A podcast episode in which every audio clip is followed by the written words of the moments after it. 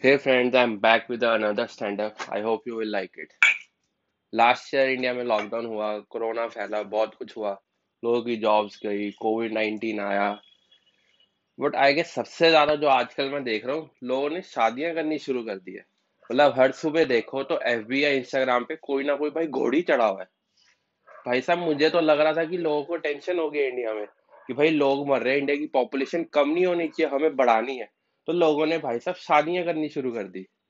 तभी तो भाई 2021 में इंडिया में साठ हज़ार बच्चे पैदा हुए best in the world I mean like what the fuck India वाले किसी चीज़ में पीछे नहीं रहेंगे। हमेशा उन्हें आगे ही जाना है, चाहे पॉपुलेशन ही क्यों ना हो।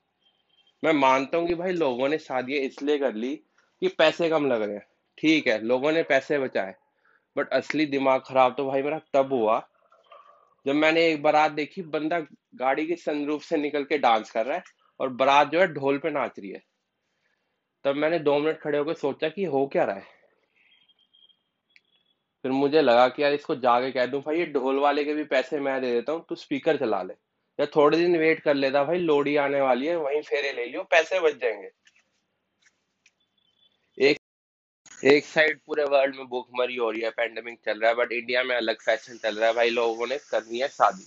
और ये भी नहीं है कि लोगों का मन नहीं है या कुछ भी है। कपल बेचारे भाग सकते नहीं है। कहीं भी बाहर जाओ, सौ तो ई पास मांग लेंगे गवर्नमेंट कहाँ जा रहे हो? किससे मिलने जा रहे हो? क्यों जा रहे हो? क्या दिक्कत है?